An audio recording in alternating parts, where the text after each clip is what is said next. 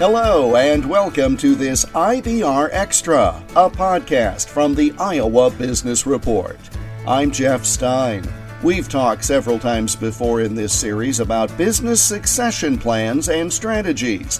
One opportunity gaining greater attention is involving employees in the business succession plan, and it's the topic of a webinar being offered twice during January 2021. In the 53rd edition of our program, which aired during New Year's weekend 2021, we learned more from Patrick Lunsman, Senior Program Manager with the Center for Business Growth and Innovation at the University of Northern Iowa. If you haven't heard, or maybe you're hearing now, is going to be a tremendous theme of the rest of the 2020s. One third of all Iowa businesses are going to transition.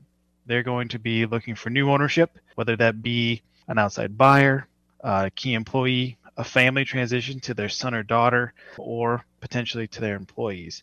As we're coming into 2021, our center uh, at Advance Iowa, we're really focused on one of those options, which is employee ownership. Where that sort of fits in the whole continuum is as a business owner is looking to find that next option for themselves, leave that legacy in their community. One of those ways to do that is to sell their company to their employees that can be a little complicated. There's a couple different options. You don't just toss them the keys and say, all right, good luck. We wish you the best. There are a couple different structures that you can do and work towards that you can set your employees up for success, keep that company operating and running in your community, in your area, and really add to that economic impact and that you know just sustainability quality of life in those places. So that we're going to really take a first high level look at succession and employee ownership through the esop or the employee stock ownership plans and then a worker cooperative are the two options we're looking at. Now what are the biggest distinctions between those two You've probably heard of ESOPs, the Employee Stock Ownership Plan. That's one that the state of Iowa, for probably the last five to seven ish years has really put a focus on promoting, pushing, and they even offer some programs that can help you figure out if it would work for you. So the ESOP, the Employee Stock Ownership Plan, is really a retirement focused financial instrument where the employee's retirement is tied to the success and profits of the company. It doesn't necessarily mean that you start putting together stocks and you go get on an exchange and you've got a ticker symbol and all of that. It's really focused on those employees having a financial interest through their retirement in that company. So that's ESOP. The second is a worker cooperative. Worker cooperatives can only be owned by the workers. It's one share per person. They're all bought in at the same amount. And then from there, the workers get to decide how the profits of the business are shared. They can do that by seniority, type of work, hours worked. They can work that through any variety of different methods to make sure that the workers share in the profits of the business. And that's like an ongoing piece, not necessarily a retirement plan, but a plan for them to share in the year over year profits of the business as they operate it together. Are there certain businesses that are more likely to choose one form or another, or are better situated, if you will, because of the type of company to choose the cooperative as opposed to the ESOP? Absolutely. So for the ESOPs, there is a bit of a size limitation, as in you need to be a certain size to really make it a, a, viable option for your company. And for the most part, that's looking at 20 employees or more. So you need to have really solid employee base that's expansive enough to create financial sense for the long-term operation of the company and for the ESOP in general. The cooperatives, on the other hand, are a lot more flexible. Less than 10 employees are in that 10 to 20 range where you can really make that structure work for you. So then on the co-op side, what, what we've seen is that the types of businesses that do that are businesses that already have their employees working together in teams, you know, where they work closely together, say a construction company or uh, a daycare is one. Coffee shop. The owner decided, since they all work so closely together, that they would make it a co op for them and their seven employees that were baristas that were working in the front of the house um, to turn that into a co op. So co ops can be more flexible, and where the ESOPs do have some size limitations. The party selling has to be interested in one of those unique models as opposed to simply put a for sale sign in front and, and just look for the top bidder. What is the mindset of the owner in terms of choosing one of those options that we've been discussing, as opposed to simply just selling to someone new coming in?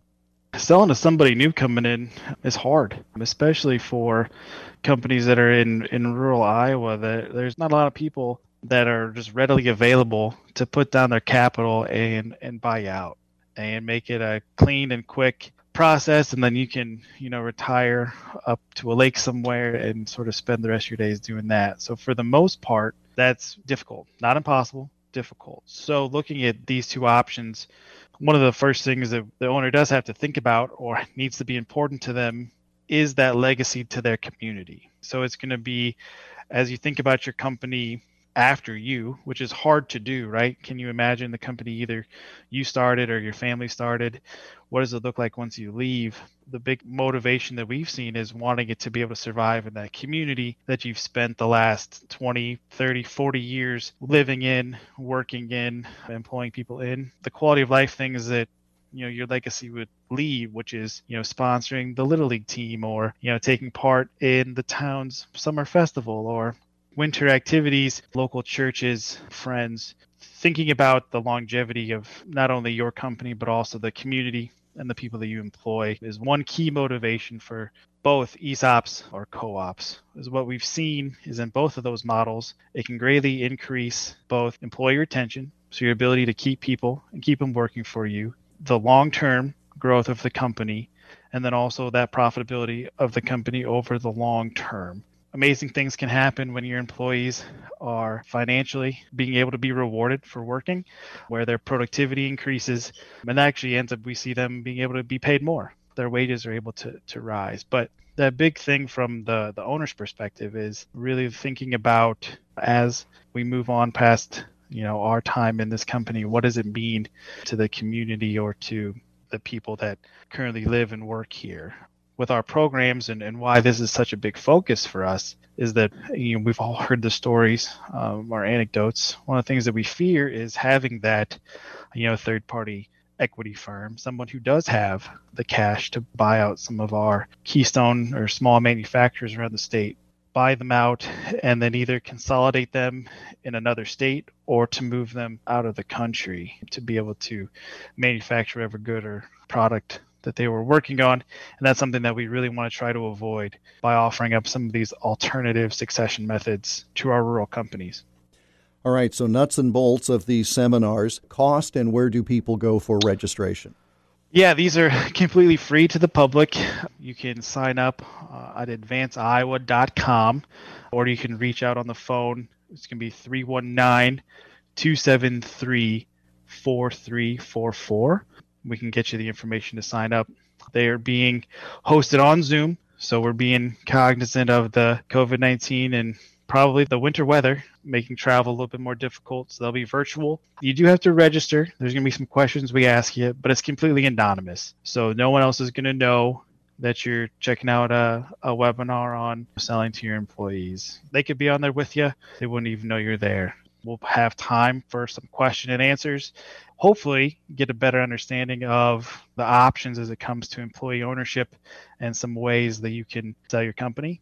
Not just for owners, if there's key members of a management team or a group of employees who think, oh, maybe our current owner would be open to this, uh, we'd love to have you attend as well and learn more about it and be able to bring that back to the current owner of the company.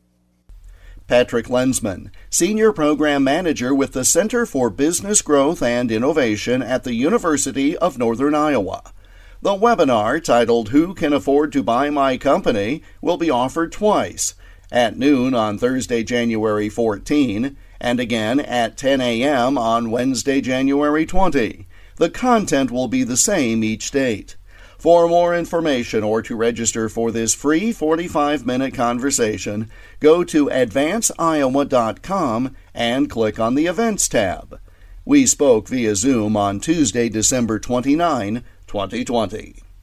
The Iowa Business Report, radio program and podcast, is presented by the Center for Business Growth and Innovation at the University of Northern Iowa online at cbgi.uni.edu.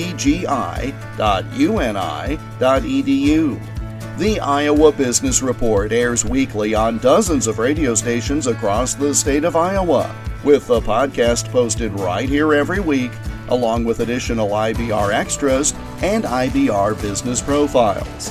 I'm Jeff Stein for the Iowa Business Report.